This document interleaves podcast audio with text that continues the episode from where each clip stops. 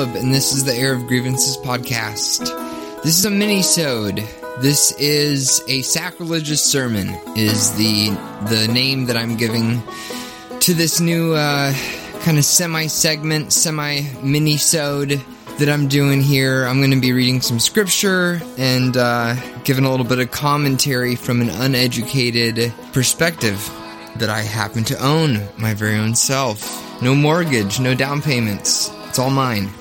I do want to preface this by saying that, and and this is just me addressing the version of Christianity because Christianity is not a nuclear thing. It is not a finite, definable thing.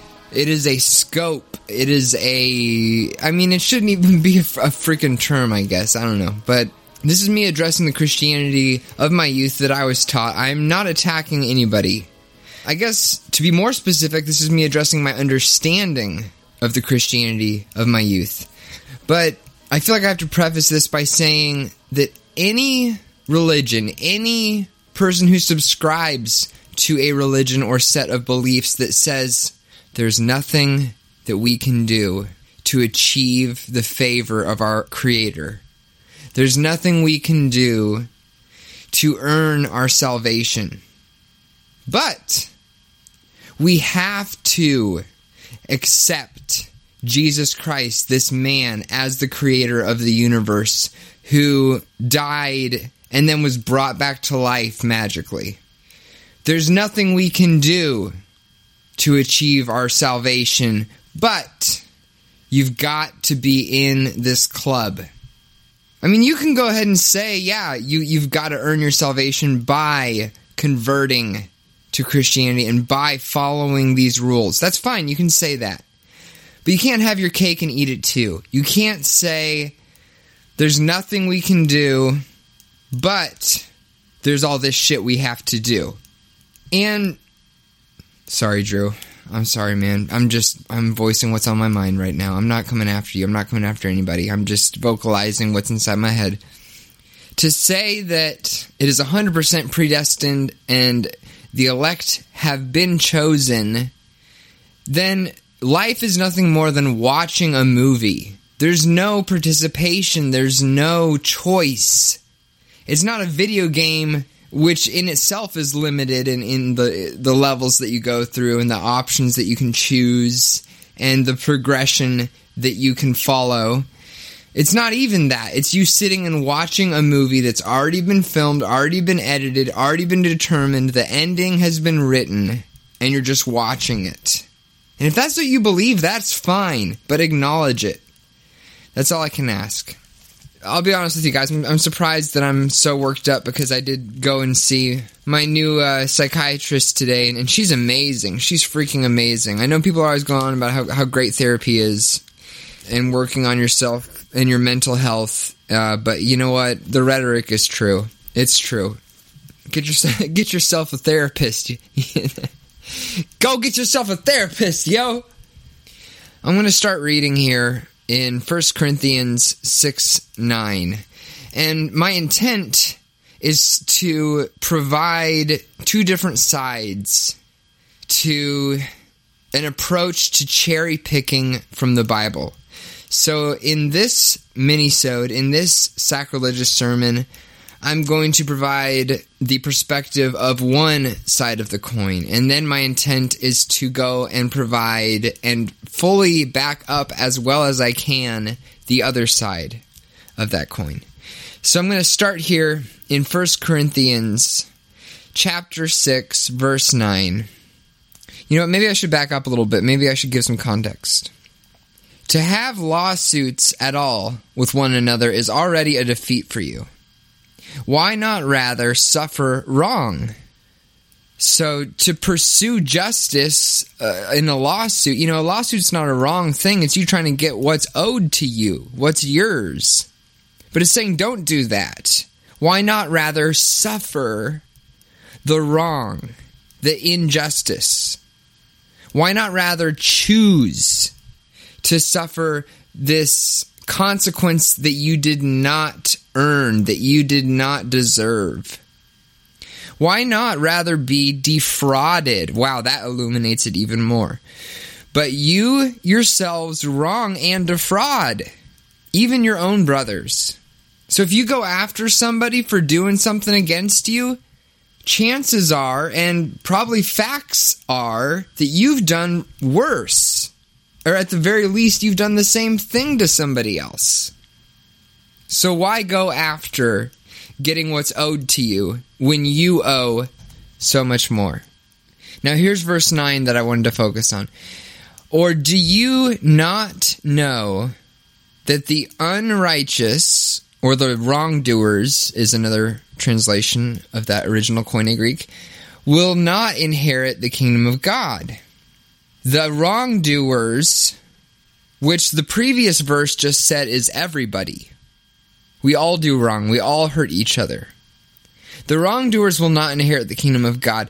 Do not be deceived. Neither the sexually immoral, nor the idolaters, nor adulterers, nor men who practice homosexuality, which the Greek term um, refers to the passive and active partners in consensual homosexual acts. I'm not even going to touch that one. Y'all know where I'm at on that one. Nor thieves, nor the greedy, nor drunkards, nor revilers. You know what? This is a wide net. This is described. I don't care who you are. I don't care what type of skeletons you have in your closet.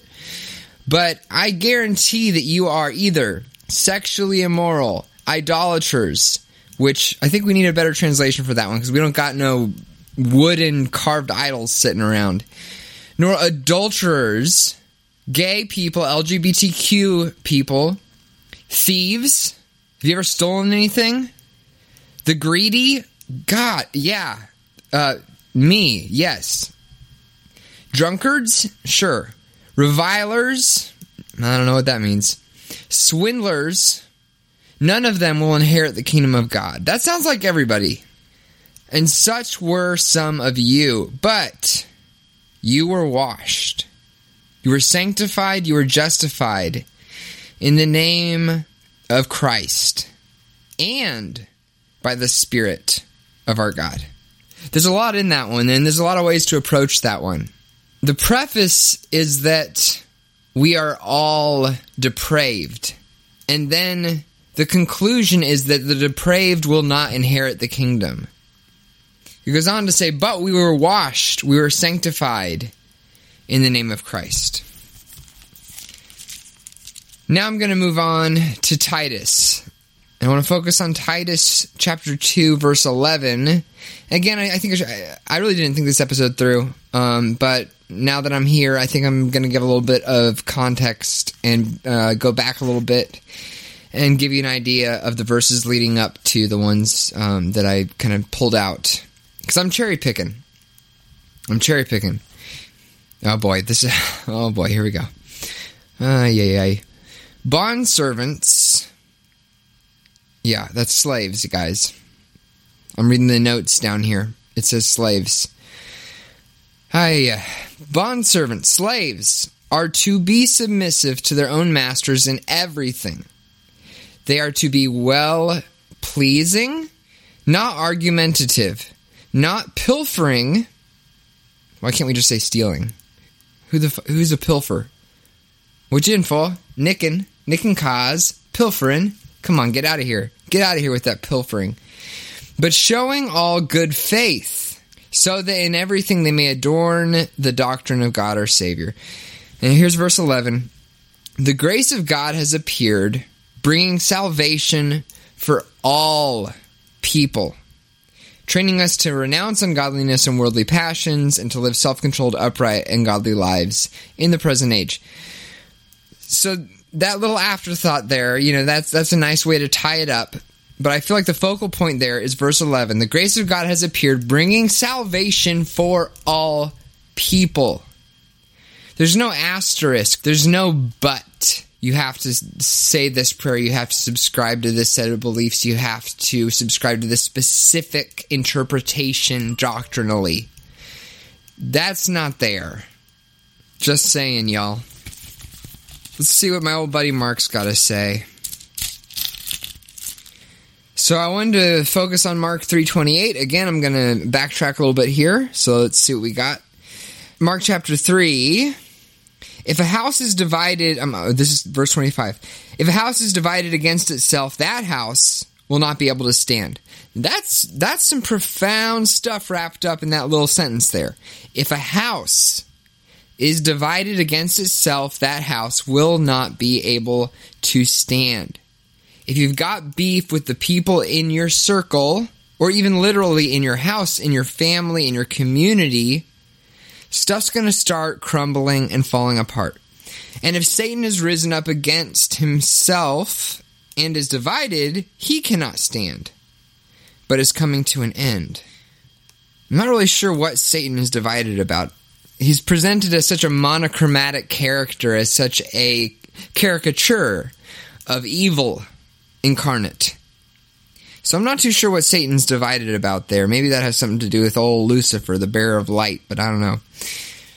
No one can enter a strong man's house and plunder. There we go with the plundering again. Come on. Steal. And steal. I'm, you know what? I'm revising it. Here we go. And steal his goods unless he first binds the strong man. Then indeed he may plunder his house. Here we go. Again, plundering, pilfering, swindling, all sorts of, uh, you know, it sounds like, a, like some sort of 1950s uh, con artist or something. You know what? I, I recently read an article about this new translation of the New Testament, and I'll give it a plug. You know, I'm, I don't have the information in front of me right now. I'm going to give it a plug here at the end of the podcast. Remind me, okay, you guys? Remind me before the podcast is over, and I'll plug it. Uh, so here we go. 28. Truly I say to you, all sins will be forgiven the children of man, and whatever blasphemies they utter. Let me say that again. Truly I say to you, all sins will be forgiven the children of man, not the children of God, not the chosen, the children of man humanity and whatever blasphemies they utter. But whoever blasphemes against the Holy Spirit never has forgiveness, but is guilty of an eternal sin. For, or because, they were saying, He has an unclean spirit. Now that seems jumbled to me for a number of reasons. Not only is there the obvious hang up I have on the idea of any sin being unforgivable, but then it goes on to qualify it, to explain it by saying they won't be forgiven because they, who's they here? The person who blasphemed? They were saying he has an unclean spirit. Are they saying the Holy Spirit had an unclean spirit? Or are they saying the, the blasphemer the one who blasphemed has an unclean spirit. Who's who's they here? I'm not I'm not really sure what's going on there. But yeah, there we go. There's there's Mark giving us a little insight like he tends to do. I like Mark. He's uh, kind of manic. Nothing wrong with that.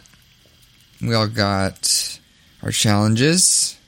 All right. Uh, next, I'd like to read from Romans and again, I'm going to give a little bit of context. I'm focusing on Romans chapter 8, verse 39, but we're going to back it up a little bit here to verse 35.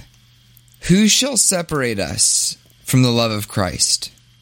Shall tribulation or distress or persecution or famine or nakedness or danger or sword? Nothing's going to separate us from the love of Christ. Nothing. Maybe that includes ignorance. As it's written, for your sake, we are being killed all the day long. That's got to be a metaphor because pretty sure you can't be killed continuously all day long. Anyhow, we are regarded as sheep to be slaughtered. No, in all these things we are more than conquerors through him who loved us. For I am sure that neither death, nor life, nor angels, nor rulers, nor things present, nor things to come, nor powers, nor height, nor depth, nor anything else in creation. That's beautiful. Anything else in creation will be able to separate us from the love of God in Christ Jesus our Lord. Nothing will be able to separate us from the love of God in Christ Jesus our Lord. Nothing will be able to separate us from God's love. Gorgeous, gorgeous words. Let's go to 1 Timothy now. And I'm hopping around. Like I said, I'm cherry picking. I'm not ashamed of it. You know, uh, Jay preached a great sermon on Revolution Church podcast about uh, Jesus the cherry picker. I know that might kind of sound alarming or sound a little shocking, but he makes some great points. And, you know, when, when Christ read in the synagogues, he was doing some cherry picking and some, some re translating, some re applying, even arguably some out of context applications of the scriptures that he was reading. Uh, that's not my point, though. So, First Timothy chapter 2, we're going to focus on 4. Let's go ahead and start with 1, though. First of all, then, I urge that supplications, prayers, intercessions, and thanksgivings be made for all people, for kings, and all who are in high positions, that we may lead a peaceful and quiet life. A peaceful and quiet life. That sounds nice. Godly and dignified in every way. I just noticed godly there is not capitalized. I wonder uh, if that's like a if that could be retranslated holy or I'm not trying to stir stir up the pot here. I'm just I'm just curious about that because I feel like in the, in the Bible usually God in any context is, is, is capitalized, but I don't know whatever. Uh, this is good and it is pleasing in the sight of God our Savior. Oh, capital G there, and Savior capital S who desires all people to be saved and to come to the knowledge of the truth. Who desires all people to be saved and come to the knowledge of truth. Let's go a little bit past four here. For there's one God, and there's one mediator between God and men. And the man, got a footnote here, let's see man or men, interesting, could be plural, Christ Jesus, who gave himself as a ransom for all, gave himself as a ransom for all. So there's a little bit of atonement theory that you could read into there. There's also some universalism you can read into there. A ransom for all, which is the testimony given at the proper time. For this I was appointed as a preacher and an apostle. I am telling the truth. I'm not lying. You're not going to say that unless somebody thinks you're lying. You're not gonna... I'm telling the truth. I'm not lying. A teacher of the Gentiles in faith and truth. All right, we're going to wrap it up there with uh, that passage from First Timothy. I think there's some dots to connect there. I also love how there's a lot of back and forth there. There seems to be like a lot of uh, debate within these passages. There's salvation for all, and then, you know, there's uh, the unforgivable sin. There's all this wrestling.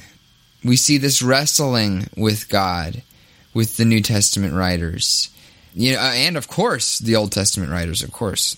Um, but yeah, I, I love that. I love that wrestling. It's so raw. It's so human.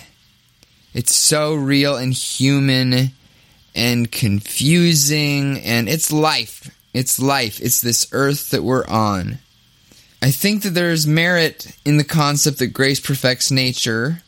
Thanks, Jason, for making me aware of that one. The Catholic belief that uh, grace perfects nature. I wonder, could that mean Christ as a man, grace as the divine, the divine perfects the man. I don't know. But, you know, still we're in nature and we're in the muck of things. And there's confusion, I think, in the writers. And there's back and forth. There's, you know, you know, they rebuke each other. Paul rebukes Peter and then brags about it, kind of. Yeah, it's great. It's I love this book. I love the Bible. And yeah, that's all I've got to say for this episode. For this segment mini-sode. I don't know, I need a new term for it, but uh, I'm calling it sacrilegious sermons. And um, that'll wrap it up for this episode. I love you guys. And I will talk to you soon. Oh, thank you for reminding me there, Edgar, who's a real person and a real intern because I'm that successful. So there's this book that is written by David Bentley Hart. It's simply titled The New Testament, and I have not read it. I really, really want to get my hands on a copy of it. Be honest with you guys, I'm freaking poor right now. I'm dirt poor. Um, but once I have a little bit of extra change, I'm going to buy this book, The New Testament. Um, he seems like a very conservative, uh, you know, kind of mainstream Christian, which is great. And I, I think that that can even add to the radical nature of his translation of the New Testament. He's a super smart guy, super well spoken, uh, a vocabulary that'll just scramble your brain. But this guy Uh, one of the quotes I'm going to paraphrase from this article that I read that, that, interviewed him. He says, "Where there is poorly written Greek, I write poorly written English." And so he's emulating the vibe, the feel, the grammar, the syntax, the lack of eloquence, and the eloquence where it is found in the original writers and um, I've got to yeah I've got to plug that book even though I have not read it yet. Um, once I get my hands on a copy, I, I, might do some some of these sacrilegious sermons from that book. Um, but like, like, I read a, I read an excerpt and uh, I think it's from Mark who was said to to not be extremely literate. Uh, he, not, not a great writer, uh, but it's interesting because he like he's switching verb tenses. You know, it's grammatically incorrect, but it's true to the original text. And so, yeah, I can't wait to get my hands on a copy of that book.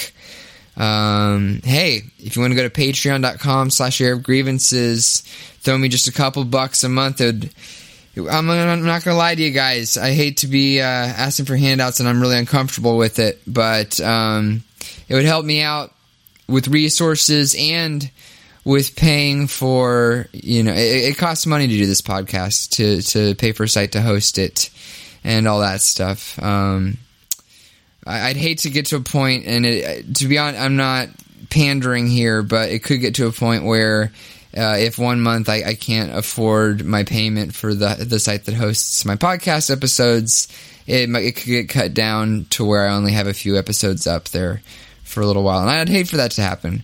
And I'm not putting any of this on you guys. This is 100% on me. This is my fault that I'm in this position to start with. But yeah, that's just a, a roundabout way for me to plug my Patreon page. Also, my Facebook page, facebook.com slash air of grievances. Airofgrievances.com is my website. My Twitter handle is at hog underscore cast. Please check it out. Please follow me. I also just started a new Facebook group for listeners of the podcast so you can have some discussions. Um, there's a very diverse group of people in there. It's a small group right now, but it's very diverse. And I would love to add anyone who would like to join. It is a private closed group, so you just got to let me know that you want to join, and I'll put you in there. Thanks. I love you guys. I love you. Goodbye. Forever. I'm not done. Oh, uh, just kidding again.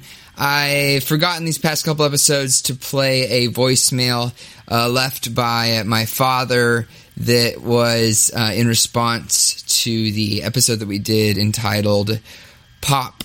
exclamation point goes the doctrine, and then there's a subtitle about something about uh, universalism. Very interesting episode. It's uh, kind of like a real time uh, realization in the mind of a person who is wrestling with what he believes about things. So anyhow, here is uh, I'm going to play this voicemail and wrap up the episode. Love ya. Peace. Don't, don't say peace. Who says peace? It's not the freaking 1980s. Come on. Hey, Caleb. This is a response to episode 23, Pop Goes the Doctrine, in which we compared universalism with um, purificationism. And uh, I wanted to highlight something we came up with afterward and, and direct it a little bit, and that is that being in the presence of God, as we are, even on judgment uh, day, that we would say uh, to him, we become like him, obviously, to see him is to become like him, and we go, oh man, did I mess up my life? I messed up so horribly. Uh, here's what I want, Lord, you just to annihilate me right now. Um, that's the only way I can picture how um, we could conclude from what we said. Thanks.